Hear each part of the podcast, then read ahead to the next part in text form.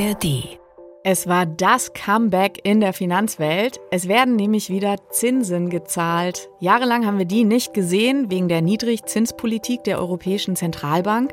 Seitdem die aber den Leitzins mehrfach angehoben hat, gibt's eben wieder was fürs Geld. Also kann es geben, je nachdem, wo man sein Geld parkt. Was ihr dabei beachten solltet, das klären wir heute für euch. Und damit, hi, ich bin Melanie Böff und das ist 10 Minuten Wirtschaft.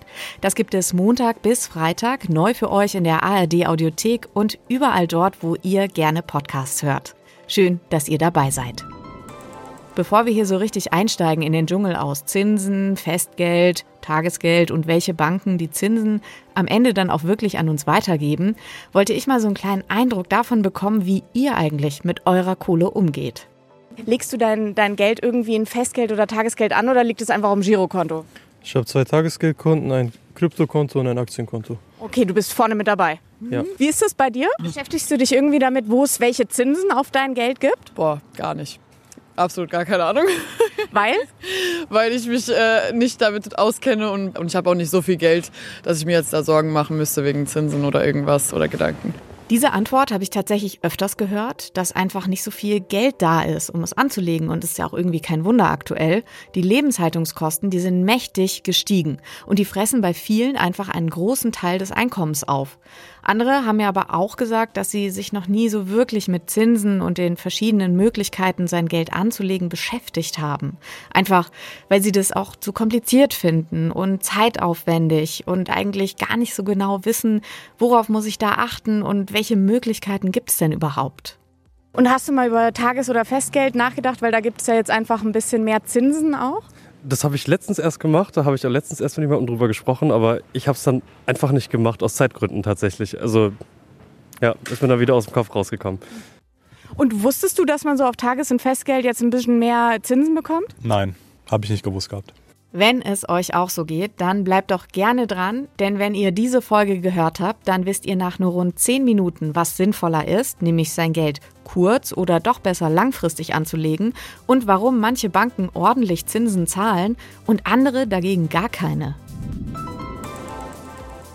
Vielen Verbraucherinnen und Verbrauchern geht im Moment wirklich viel Geld durch die Lappen, einfach weil sie ihr Erspartes gar nicht erst anlegen. Wie viel da zum Teil aus dem Fenster geworfen wird und wie es besser gehen könnte, das weiß mein Kollege aus der NDR Info Wirtschaftsredaktion, Nikolas Lieven, und der ist jetzt hier bei mir. Hi Nikolas, schön, dass du da bist. Hi, grüß dich. Nikolas, vielleicht klären wir doch erst einmal kurz die Dimension, über die wir hier sprechen. Wie viel geht denn den Menschen verloren, weil sie ihr Geld eben nicht anlegen? Also wir sprechen hier unterm Strich auf jeden Fall über Milliarden. Es gab ja jüngst eine Bundesbankerhebung, da hieß es, das Geldvermögen der privaten Haushalten liegt so bei ja um und bei 7,4 Billionen Euro, also 7400 Milliarden Euro und ein Viertel davon, äh, kann man jetzt mal salopp sagen, liegt irgendwo unverzinst rum. Das heißt, die Privathaushalte verzichten eben äh, auf äh, sehr viel Geld und wenn man es ganz konkret machen möchte, nach den aktuellen Marktbedingungen schätzt man so um die 50 Milliarden Euro pro Jahr. Boah, das ist eine Menge und das liegt aber daran, weil sie keine Zinsen bekommen, die sie aber bekommen könnten, oder? Genau, weil sie Anlageformen nutzen, ähm, die keine oder kaum Zinsen abwerfen. Auf einem normalen Konto kriegt man üblicherweise keine Zinsen. Sparbuch auch zurzeit so 0,5, 0,6 Prozent, wenn überhaupt. Und dann gibt es natürlich auch Banken, die keine oder kaum Zinsen zahlen. Äh, die Spanne, schauen wir uns das Tagesgeld an, liegt so zwischen 0 und 3,5. Zum Teil bekommt man sogar 4 Prozent ähm, Zinsen und Tagesgeld heißt ja auch, dass man da täglich rankommt. Also wie auf einem ganz normalen Konto. Äh, das ist nicht festgelegt. Wenn man das Geld festlegt, dann kriegt man zum Teil noch ein bisschen mehr Zinsen, also mehr als ähm, 4%. Und wenn man mal konkrete Rechnung aufmachen möchte, sind wir mal 1000 Euro, liegt die 10 Jahre ähm, irgendwo hin mit Nullzins, dann sind es halt immer noch äh, 1000 Euro nach 10 Jahren. Wenn ich es 10 Jahre fest anlege, 4% Zinsen und ich sammle die Zinsen auch noch, dann komme ich nach 10 Jahren auf fast 1500 Euro, also 500 Euro mehr und bei kleineren und größeren Summen eben ähm, entsprechend. Und weil die Frage immer wieder auch kommt, lohnt sich das auch bei kleinen Summen? Ja, lohnt sich auch, vor allen Dingen dann, wenn man zum Beispiel mal einen Sparplan laufen hat, jeden Monat 50 oder 100 Euro zur Seite packt, dann wirken sich diese Zinsen eben auch aus. Also auch mit kleinen Summen kann man hier schon einen Unterschied machen. Jetzt müssen wir aber auch über eine andere Seite der Medaille aktuell sprechen. Und zwar haben ja einfach viele Menschen derzeit gar kein Geld zum Anlegen. Also wir sprechen über hohe Lebenshaltungskosten, Inflation immer noch hoch.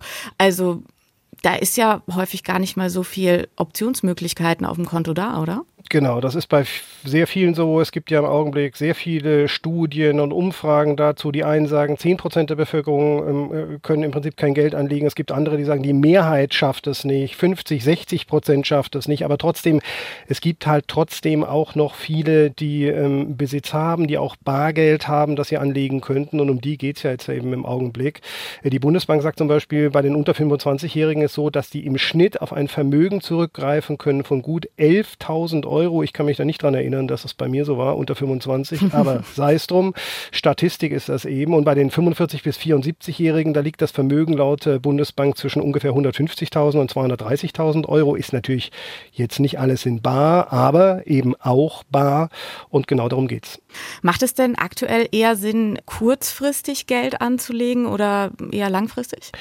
Die Frage ist immer, brauche ich das Geld bald? Ähm, und wie flexibel muss man am Ende des Tages sein? Beim Tagesgeld ist es so, dass man sagt, so ein bis drei Monatsgehälter sollte man da anlegen, einfach um überraschende Kosten abzufedern. Also wenn das Auto mal kaputt geht oder man eine neue Waschmaschine braucht, was auch immer, damit man eben nicht sofort in den Dispo rutscht, dann ist man ganz schnell mal bei 12, 15, 16 äh, Prozent Sollzinsen. Wenn es dann darüber hinausgeht, geduldete Überziehung, dann hat man mal schnell 20 Prozent Minuszinsen. Und langfristig anlegen, das ist eigentlich immer ganz ganz gut, wenn man weiß, man kann äh, auf das Geld so lange warten, ein Stück weit verzichten, ein Jahr, drei Jahre, fünf Jahre, zehn Jahre, wenn dann zum Beispiel eine, Fahr eine Zahlung fällig wird für die Immobilie oder ähm, Sohn, Tochter wollen dann den Führerschein machen, eine Reise steht irgendwann an oder es geht um die Ausbildungshilfe ähm, für Kinder. Also im Idealfall hat man einen bestimmten Zeitraum, in dem man auf dieses Geld eben warten kann. Gut, wenn man sich das leisten kann, darauf zu verzichten oder es nicht anzufassen, das Geld, das dann dort rumliegt.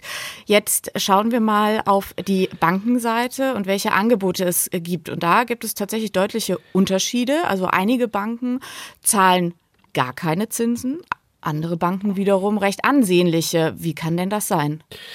Ja, ist tatsächlich so. Also ähm, Tagesgeld ist halt auch nicht gleich Tagesgeld und Festgeld ist auch nicht gleich Festgeld. Deswegen ist das schon nochmal sinnvoll, ähm, sich das genauer anzugucken. Die Vergleichsportale sagen, wir haben ungefähr 100 Banken in Deutschland, gut 100 Banken, die zahlen überhaupt nichts ähm, aufs Tagesgeld. Und äh, warum machen die das? Weil sie es können, weil sie es leisten können, weil die sich der Sache sicher sind, der Kundschaft sicher sind, weil wir ein Stück weit phlegmatisch sind als Verbraucherinnen und Verbraucher äh, beim ähm, Kontowechseln und für die Banken ist das einfach ein richtig gutes Geschäft.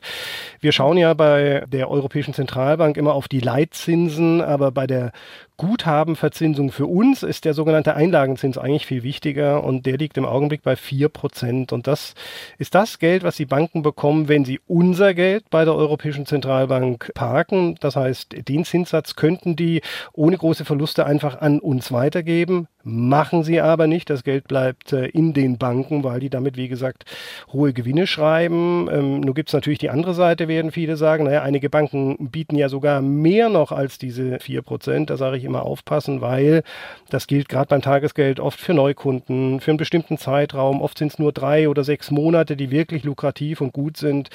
Häufig auch für sehr, sehr begrenzte ähm, Summen beim Festgeld übrigens auch. Da kann man eigentlich nur den Tipp geben, ruhig auch Tagesgeldkonten bei mehreren Banken öffnen. Das kann man nämlich machen und auch mal hin und wieder wechseln. Das geht wirklich, wirklich schnell und unkompliziert. Und jetzt haben wir natürlich viel über Zinspolitik der Europäischen Zentralbank auch gesprochen. Versuchen wir mal einen kleinen Blick in die Glaskugel. Ist jetzt tatsächlich noch ein guter Zeitpunkt zum Anlegen oder werden die Zinsen vielleicht noch weiter steigen? Ja, das ist so ein bisschen die Frage. Also wir haben jetzt ja im Augenblick Zinspause bei den ähm, Zentralbanken und es wird vieles davon abhängen, wie, sie, wie sich die Inflation ähm, entwickelt. Die Prognosen lauten ja eher, dass die Inflation weiter sinkt. Das hatten wir in den vergangenen Monaten auch schon. Dass die Wirtschaft möglicherweise auch weiterhin ähm, schwächelt, das wird dann eher für fallende Zinsen sprechen, damit man das Geld wieder ähm, billiger macht und damit eben mehr Geld letztendlich in die Wirtschaft fließt. Nur haben wir auf der anderen Seite natürlich äh, viele Krisenherde in der Welt, den Nahostkonflikt. Und da kann man sich eben auch nicht sicher sein, wie es weitergeht mit dem Ölpreis. Wenn es da wieder nach oben geht, dann könnte das die Inflation wieder anfachen. Dann müssten die Notenbanken möglicherweise wieder gegensteuern und so weiter. Ah, schwierig, aber mhm. man äh, kann eigentlich sagen, jetzt ist gar kein so schlechter Zeitpunkt, weil die Inflation, wir haben gerade neue Inflationsdaten bekommen im Oktober 3,8 Prozent. Wenn ich einen Zinssatz habe von 4 Prozent, dann ist es ähm, erstmals seit langem wieder so, dass der Zinssatz über der Inflationsrate liegt. Sprich, ähm, ich mache mit den Zinsen eben die Preissteigerungen mehr als wett. Von daher, wie gesagt, kein schlechter Zeitpunkt, kann man sich auch langfristig sichern. Auf jeden Fall gar nichts zu machen, das Geld weiter liegen zu lassen, keine Zinsen zu kassieren, das ist ehrlich gesagt die schlechteste Option. Das ist ein gutes Stichwort und Schlusswort. Nikolas Lieven aus der NR Info Wirtschaftsredaktion war das. Vielen Dank, dass du heute hier im Podcast warst. Sehr gerne. Super spannendes Gespräch mit Nikolas. Meine großen Learnings daraus sind auf jeden Fall, dass es sich lohnen kann, flexibel zu bleiben, was Geldanlegen angeht und dass es eben auch sinnvoll sein kann, kleinere Beträge anzulegen. Einfach vielleicht, wenn am Monatsende nicht mehr so viel Geld übrig ist. Trotzdem ist es besser, als gar nichts mit der Kohle zu machen. Dabei gilt immer, schaut bitte auf das Kleingedruckte. Zwar werben viele Banken mit tollen Angeboten, die sind aber mitunter zeitlich begrenzt oder an andere Bedingungen geknüpft. Also genau hinschauen lohnt sich da auf jeden Fall immer. Und wenn ihr mögt, abonniert gerne unseren Kanal, dann verpasst ihr keine Folge mehr. Und damit wünsche ich euch einen schönen Tag. Ich sage Tschüss und bis morgen.